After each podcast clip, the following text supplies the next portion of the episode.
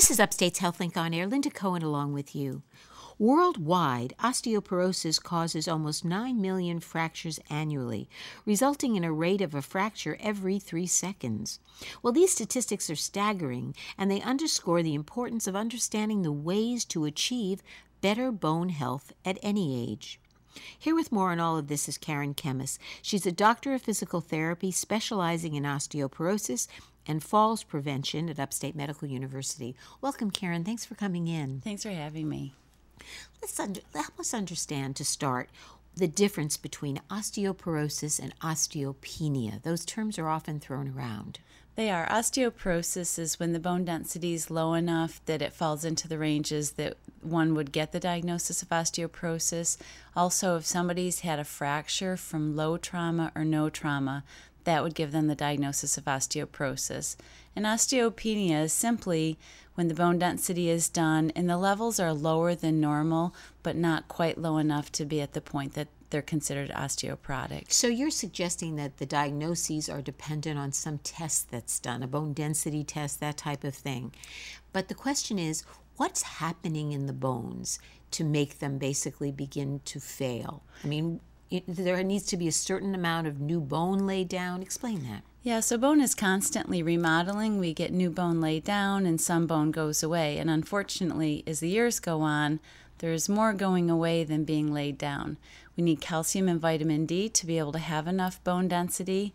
And what happens is over the years, the thickness of the bone decreases at a microscopic level, and there's little cross bridges, and they start to go away basically. So that whole structure gets weaker and it makes us more at risk for fracture. So when you say osteopenia, it's just a lesser form of the same basically the, the process of, of losing bone, losing more bone than you're building. Exactly. So the bone density test would show that the bone density is lower, but again, not at the level that we'd say osteoporosis yet. So it's not as prone to fracture if you're osteopenic, perhaps, as you might be with osteoporosis. Exactly. Though if you look at the numbers, a lot of people do fracture at that osteopenia range. So it's really important to do the steps that we're going to talk about right away, you know, as soon as you know that you might have low bone density at any form. So you, uh, you know, kind of already alluded to the fact that as the years go by, so there are going to be factors that actually add to the likelihood that you might have osteoporosis or even osteopenia. Let's talk about what some of them are. Obviously, age being one. So you're not going to find osteoporosis generally in a 15-year-old. Am I right? Absolutely. It's in. There's nothing you can do about it. But as the years go on, our bones get thinner. So by the time somebody's in their 80s, their chance of osteoporosis is really high, even if nothing else is a risk factor. How about their sex? In other words, does gender determine your likelihood for osteoporosis? It does. So if we look in the United States, there's about 10 million people diagnosed with osteoporosis. 2 million are men and 8 million are women. So being a female increases the risk by quite a bit. So do we understand why that is in terms of why more women than men? Just men build stronger bone through their youth um, just naturally. I mean, certainly there's a lot of things that can tr- contribute, but all things being equal, men will build stronger, heavier bone than women. So women are always starting a little bit less in general. So they're at a disadvantage really from the beginning. Absolutely. But is it true that the bone that you lay down in your youth, so to speak, or your teenage years into adolescence is really kind of a factor in how you end up down the road? It's huge. So from, you know, childhood and adolescence, it's so important to lay down bone we have an expression in this area that osteoporosis is a pediatric problem with geriatric consequences. Oh, very good Our point. best bone building years are really before we hit adolescence. We still have great opportunities up to about the age of 18. Then things flatten out from about 30 years old, they start to go downward. That's a very important point and a good timeline to keep in mind as we talk more about what you can do to build bone. How about family history? Does that play a role? Family history is huge, and we tend to think about our mothers or grandmothers, but it can be men or women in the family. So if I see a male with osteoporosis and nothing else suggests that they have a risk, oftentimes it's because they have some strong family history. But in general, family family history is just huge. How about the size of a person, their body frame size? I mean, you sometimes hear that frailer or people who are thinner are more likely to have that problem, and why would that be? Absolutely, because our bones respond to the amount of stress placed on them. So if we're medium or heavier build, we're actually putting more stress on the bone and they'll become stronger. This is one time when maybe being a little heavier could be protective. Of course, there's a lot of other health problems that go with that. But somebody who's really petite isn't loading their bones and has a greater risk of having lower bone density or osteoporosis. How about someone's race? In other words, are certain racial groups more likely to have osteoporosis versus others? Absolutely. Caucasian and Asian people are more likely, but you know, as we really look, we don't want to neglect other races because we certainly do see risks in other races, but primarily Caucasian and Asian. And we were talking about the gender differences. Do hormones play a role also? I mean, I think I've seen certain, a lot of literature on this idea of postmenopausal women being more likely to have this problem. What role do the hormones play? Both estrogen and testosterone are important in building bone, and you mentioned postmenopausal. Through those years of the menopause, women lose quite a bit of bone fairly quickly. So we want to try to build up bone leading into that and try to maximize the bone through those years. What kind of dietary factors play a role too? In other words, is your diet a crucial factor in your tendency either to develop osteoporosis or to avoid it? Yes, we need certain minerals and vitamins to build bone. So, calcium is the big mineral that we talk about.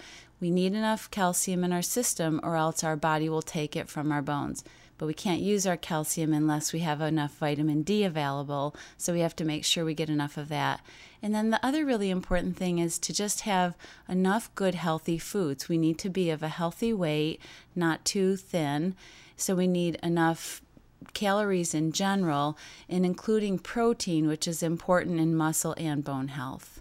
Now, when we talk about all the things you were just mentioning, it seems to me that your lifestyle choices also play a role because even if, as you said, larger people may have stronger bones, but it has also to do with how much you use your body. So, is a sedentary lifestyle contribute as uh, something that might contribute to osteoporosis? Very much so. Our bone does respond by the stresses put on it. So if we're up and about and active and using our muscles and our bones, then they'll respond by being stronger. The more we sit, the less we put stress on the bones, and they're just not going to be as strong and healthy.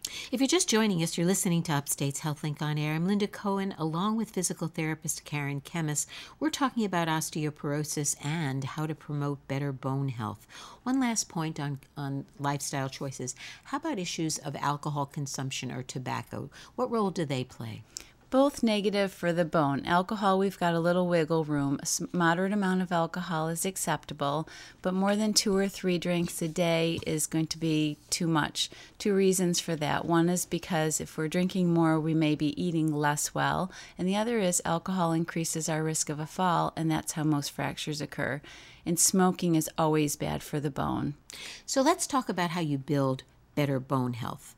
I mean, obviously, you're born with the body you're born with. You can't choose what race you are. You can't choose what age you are.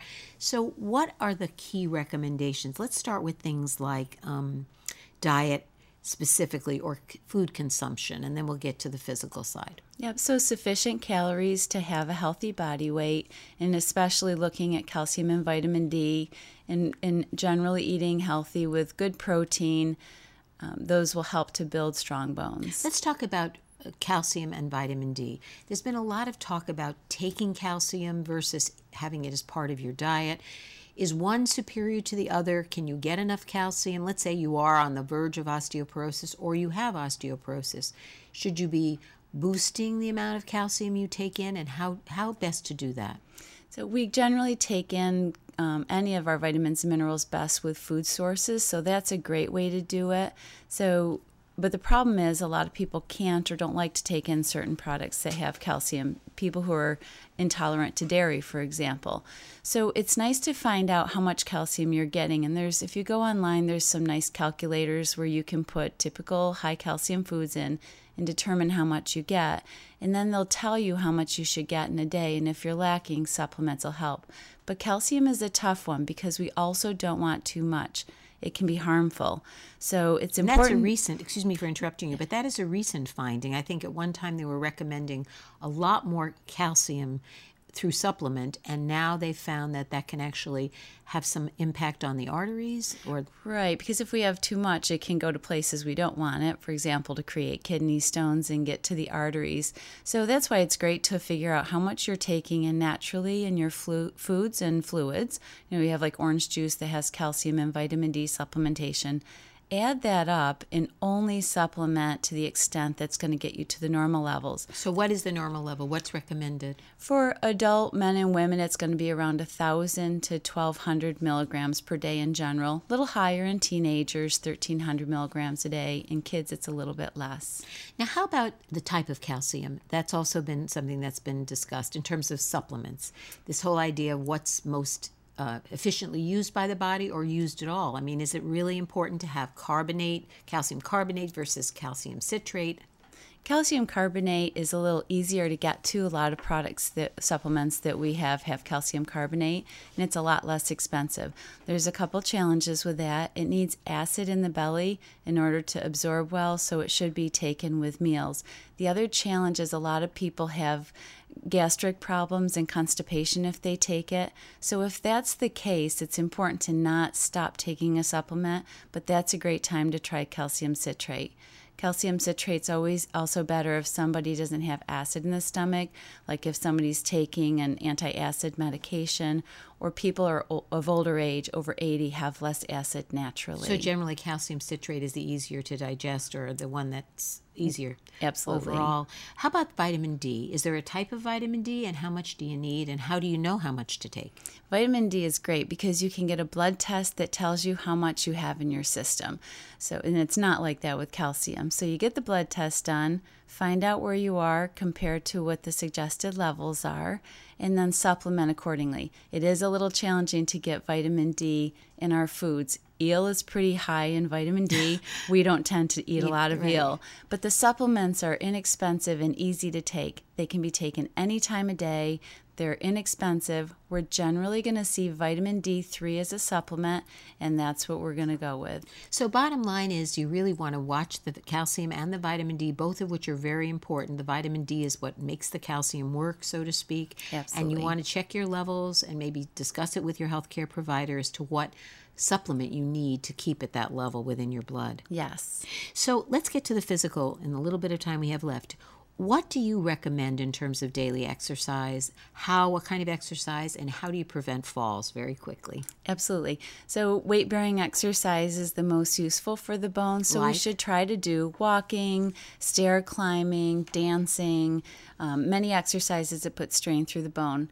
Look at about 30 minutes most days of the week. And then, fall prevention is very important. So, we should test our balance. If we feel off balance, if we've fallen in the last year, that's a high risk, then we should do balance challenging activities. Sometimes a referral to physical therapy is going to be the best way to do that because you might not know what to do on your own. So ask your health care provider for a referral. Can you train yourself to have better balance even at an advanced age? You can, and I'm so glad you asked because I don't think people realize that. So, if you feel like you're off balance, you don't move as well as you used to, you've had a fall in the past year, absolutely challenge your balance, get it better, prevent those falls. That's how we prevent fractures. And getting to a potential uh, physical therapist to help you maybe learn some of those skills will be very, very important. yes, it's not something we naturally know. Thank you so much, Karen. It's been so illuminating and helpful. Karen Kemmis has been my guest. She's a doctor of physical therapy specializing in osteoporosis and falls prevention at Upstate Medical University. Thanks, Karen. Thank you. I'm Linda Cohen, and you're listening to Upstate's HealthLink on Air.